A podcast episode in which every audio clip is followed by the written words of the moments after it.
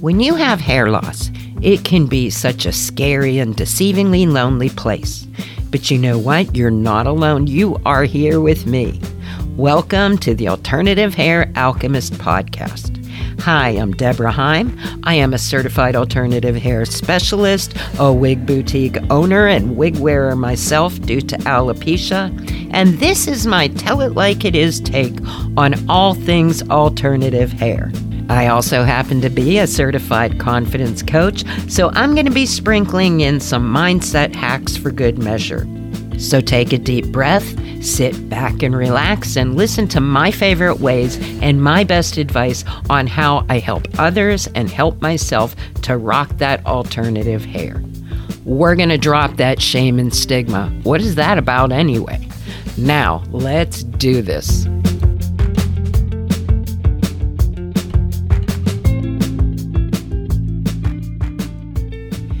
Hello, beautiful people, and welcome to this week's episode of The Alternative Hair Alchemist. This is Debra Heim. You can find me at, at Debra underscore Heim on Instagram and at www.debraheim.com and www.verybestlittlehairhouse.com.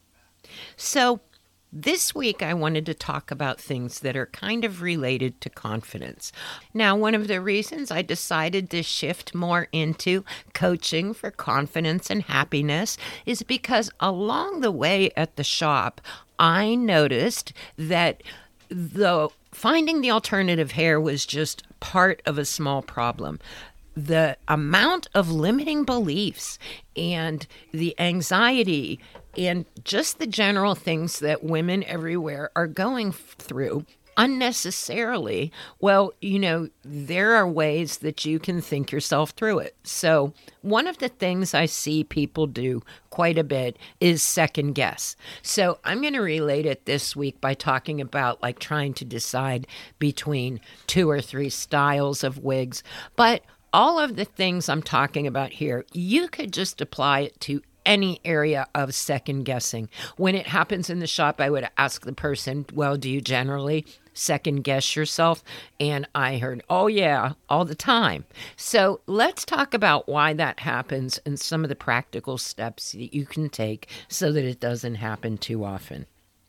Okay, first of all, when you get it down to two or three choices, you might even be able to apply this to what you're looking at online reason it out. Like, think about is this going to be hair for a certain situation? Or is this like, for example, maybe you want some that you can wear to work, or maybe going out, or for a certain look? So that is going to factor into it. Now, some of this stuff might seem like common sense, but you know what? Sometimes when it comes to choosing your hair, common sense goes out the window.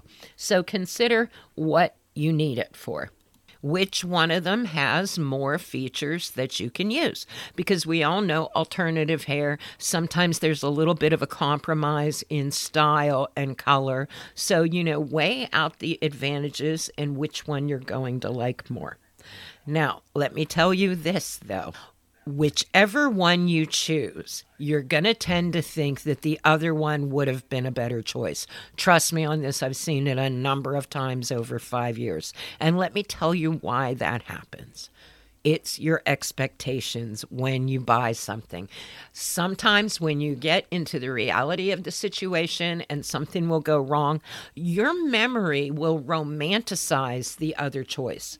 Now, this kind of thing also happens with no matter what you're second guessing about, but your memory will kind of think that, oh, yeah, the other thing was the better option.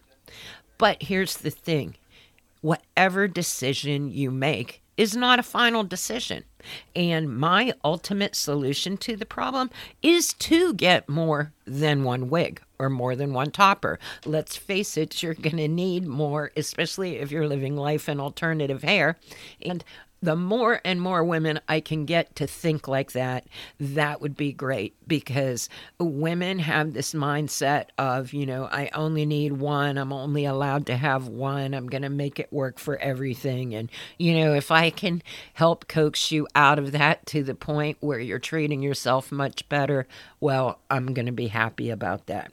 And here's an affirmation for you to write on a post it note, keep it near your computer or what have you. It is I trust myself to make the right decisions. Now, when you start with something like that, you don't have to repeat it over and over to yourself all day long. But when you put something in the back of your mind, in your subconscious, believe me, your subconscious takes note and you will start to work that knowledge into your everyday it just happens, trust me. Like keep the post it note where you can see it. Gently think about your affirmation a couple times a day, and you will be surprised how it can really integrate. So, some of the other things you can do to help reduce second guessing in your life if you're a second guesser Number one is to work on your self esteem. Now, when I say the word self esteem, people, oh, oh, yeah, yeah, I already know about that. Yeah, I have that. But really, it is the deep down inner belief that you are okay with yourself as you are. And almost everybody has one area of self esteem that they need to work on, myself included. And how do you do that? You can remember what's good about yourself. Every time you think something bad about yourself, think something good to counteract it. Make a list of your positive features, your qualities, things you like about yourself. And trust me, just do this, even do it tonight. Just make that list out so that you can start looking at it when you get down. It makes a huge difference. And then the more you can get it in your head, the good qualities about yourself, the more it will be your regular state of mind. Trust yourself. Now, in order to do this, maybe check out your history of choices. There's probably going to be a situation or two or more where you feel you made the bad decision. And what you're going to need to do is just reflect on that and forgive yourself.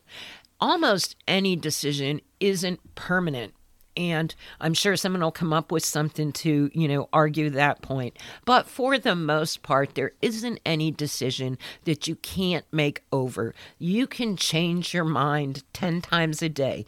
You can always get another choice in whatever it is that you're getting. And here is a big thing you can do learn from your mistakes. That is the one good thing that can come out of a situation where you get either alternative hair or something else you didn't like is you are going to learn from that. You're going to know what doesn't work for you. You're going to hopefully know what features about it that you liked, like maybe it fit, and that's going to give you some clue because this whole thing, whether it's life, whether it's your alternative hair journey, it is a journey, it's a process. And the more you learn, the better and better your choices and your looks are going to get. Next thing is challenge those negative thoughts. Now, even I myself have them, you know, and I say I myself because, like, I help other people to um, rewrite their negative beliefs, but it happens to me too. And as soon as that thought comes in my head, like this might happen when you're looking at yourself in the mirror and you're like, oh, this doesn't look good on me.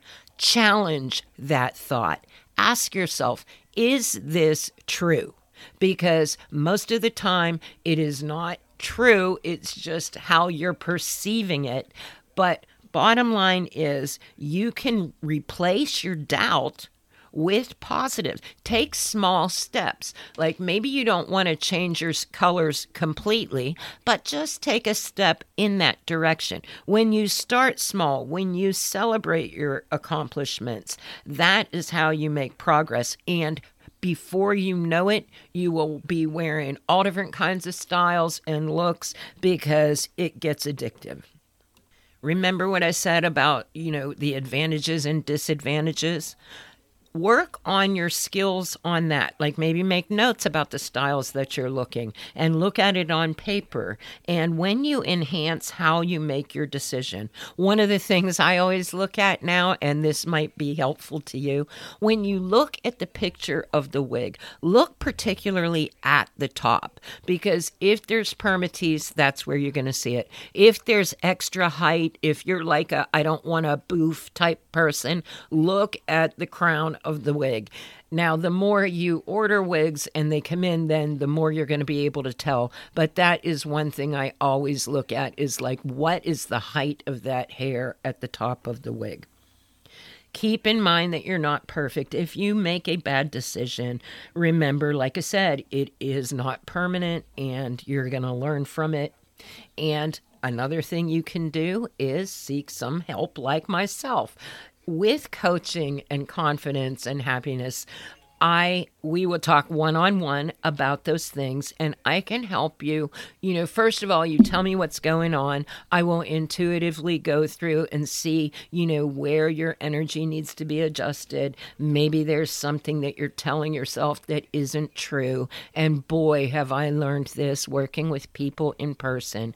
Women come in with such a distorted view of themselves. And you have to realize when you look at yourself, when you think about your past, you are looking at it through uh, distorted lenses. Let's say, you know, when you have glasses and they get all filthy and you look through them, nothing looks as good, but then when you clean your glasses. So sometimes a session with me is essentially cleaning the glasses that you look at yourself through. And it really does help. Now, by all means, if you are getting therapy, that is one thing, and please don't stop. Think of my assistance as something that goes along with what you're doing to help you thrive. I mean, the word coaching in itself is to coach or help someone to be successful, just the same way that a sports coach coaches somebody. So, anyway, hopefully, I've said something that helped you this week. If you like the podcast, leave a review and share it with a friend. And until next week, peace, love, and alternative hair. If you enjoyed this episode, you might like working with me one on one even better. You can check out the options at debraheim.com. You can find my shop at verybestlittlehairhouse.com. And don't forget my Wise Wig advice and support group, also on Facebook. I'd love to hear from you. But until next time, peace, love, and alternative hair.